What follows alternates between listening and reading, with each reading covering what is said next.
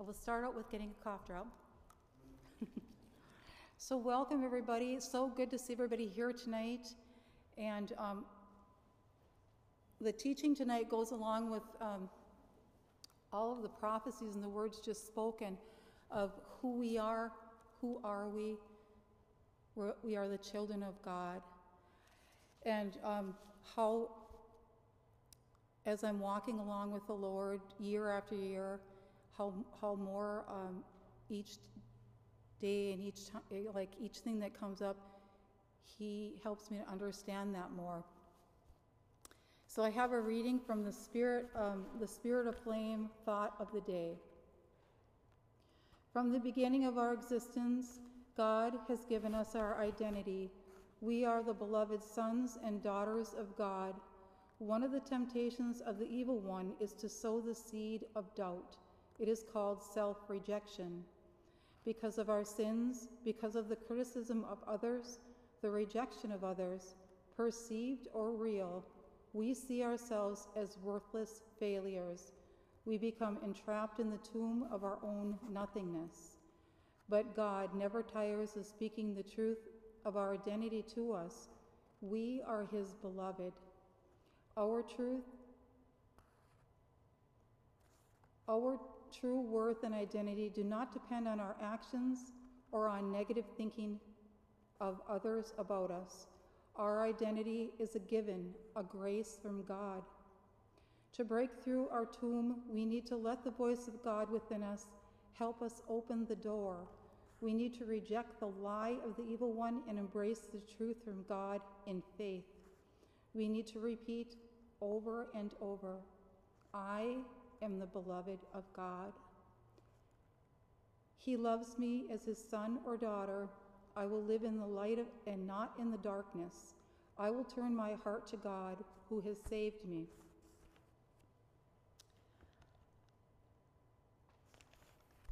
I was at Mass up in Chancel, and Father Ben, in part of his homily, spoke about um, how we try. We keep trying to do good and um, work our way closer to the Lord in this. And he said that would a father say to his child, Boy, I really want you to work on yourself, on your grades, because your grades, getting high grades, is the most important thing, more than, more than how much I love you or anything else. No, he would not say that. Your performance, my son, is the most thing that's important to me. You are the most important to me. I love you more than anything. And um, and it was the baptism of our Lord. And he spoke of how in, in baptism, how the Lord, Jesus, invites us to be a part of his family. And somehow that struck me more when he said that than ever in my life. I, I, I sat there and I thought, Jesus is inviting me to be a part of his family with, with him, the Blessed Mother, and Saint Joseph, and all of the heavenlies. That I'm, I'm invited in to be with them and to walk with them on a, on a regular basis, to be invited into their, their family. And it just, um, and it wasn't according to uh, what I was doing because even after all the years and knowing, you know, about that's not the way, that, that's not why the Lord loves us. It would still come into my mind as, as the reading said, doggone it, I keep falling in the same area. Am, am I ever going to get this? Am I ever going to make it into the kingdom of heaven? And Father had to remind me that's not how you get into the kingdom of heaven. It's the grace that it's given us, it's His love and grace. So that helped me, even though He didn't say, don't keep struggling on those areas, but that was really helpful to me. And then um, uh, in the scripture, 1 John 3, see what love the Father has bestowed on us in letting us be called children of God.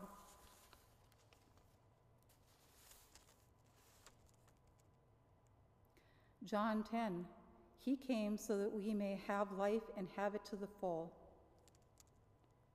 in verses 14 and 15 I am the good shepherd. I know my sheep, and my sheep know me, in the same way that the Father knows me, and I know the Father. For these sheep I will give my life. Jesus asks us when we're walking with Him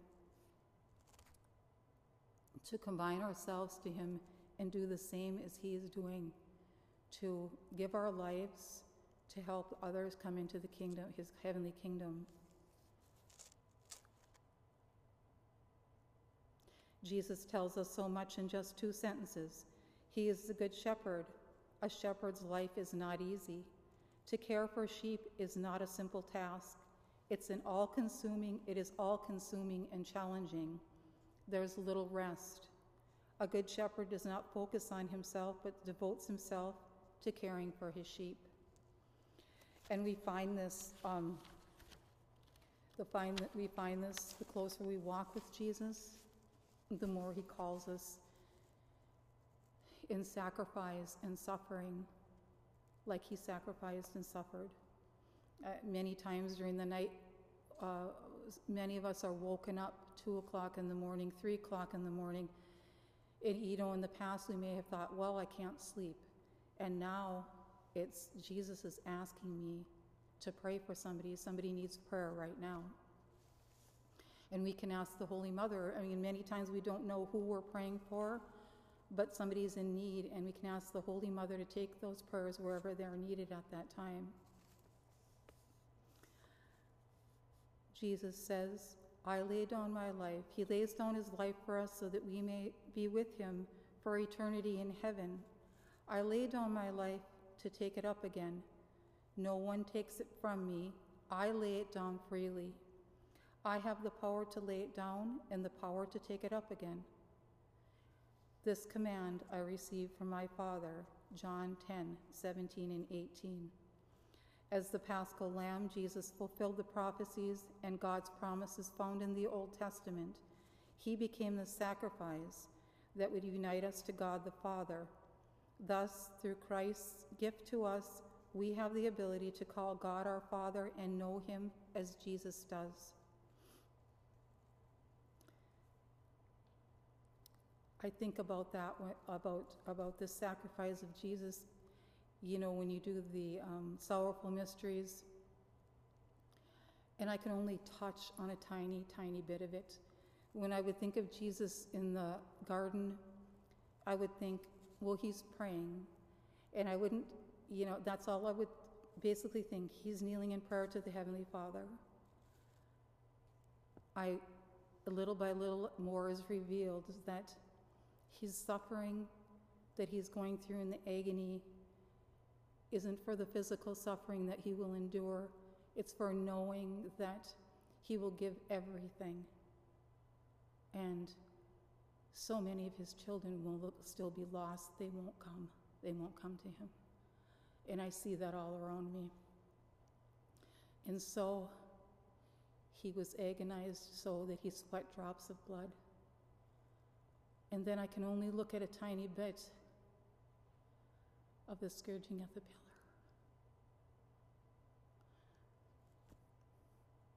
What our, what our Lord did. What he gave for us, everything. The crowning with thorns. How could he move? He was scourged so terribly, how could he move? And then they spit on him and crowned him with thorns. And I hear daily his name be used like dirt, and the spitting still goes on today. Lord, have mercy. God, have mercy. And then, still, he carried the cross with his mother taking each step along with him. He carried the cross. How could he carry it after all he had endured? And then he went through the, the crucifixion. I try to meditate on the wound in the right hand. And you can't go hardly any farther because his pain, physical, was so bad, but emotional was even, even more. And I think, how could it be? How could it be that people, that his children still don't know him? How? But that, that's why we're here to, to be his hands and his feet in, in the, the way we live our lives and um, the sacrificing. And I say to the Lord, well, I don't know. I don't see people coming. Um, I don't know if anybody heard me throughout this, this past year, or if anybody through my life has heard me, or have I made any difference? And, and he calls, calls me deeper than into sacrifice, more prayer, more sacrifice. Mine is way too little. It's way too little. And so he says that when you ask my forgiveness for the lack of prayer and the lack of sacrifice, and you do more sacrifice and more prayer, the Holy Spirit will open up the minds and the hearts of others. And I say every day, please, Lord, don't let anyone be lost. Bring us out of the darkness. 1 John 1 7. But if we walk in the light as He is in the light, we have fellowship with one another. Thank you, Lord God, that we have fellowship with each other, that we have each other to pray with, to worship Him with. And we don't do this by ourselves. it can be challenging for us to accept our identity as a child of God. God really loves us that much. He died for us. This reality is beyond our own understanding, yet we trust in God and believe in His Word. And so we work and pray and read His Word to understand this more fully. One day at a time, we can do this with Jesus by our side and calling on the Father as our Father. In this scripture reading, I always, I always prayed this for someone else. This, this scripture reading, Jeremiah 29 11, 14, I, I give it to another person, read it for them, for their hope, but, but I never took it for me. For I know well the plans I have in mind for you, says the Lord plans for your welfare, not for woe, plans to give you a future full of hope. When you call me, when you go to pray to me, I will listen to you. When you look for me, you will find me. Yes, when you seek me with all of your heart, you will find me with you, says our Lord. Praise you, Lord Jesus. Thank you for this group and and we just love you, Lord. We love you. Send your Holy Spirit to lead us and guide us, that others can be drawn to you and that no one will be lost. Praise you, Lord. Do you have any questions?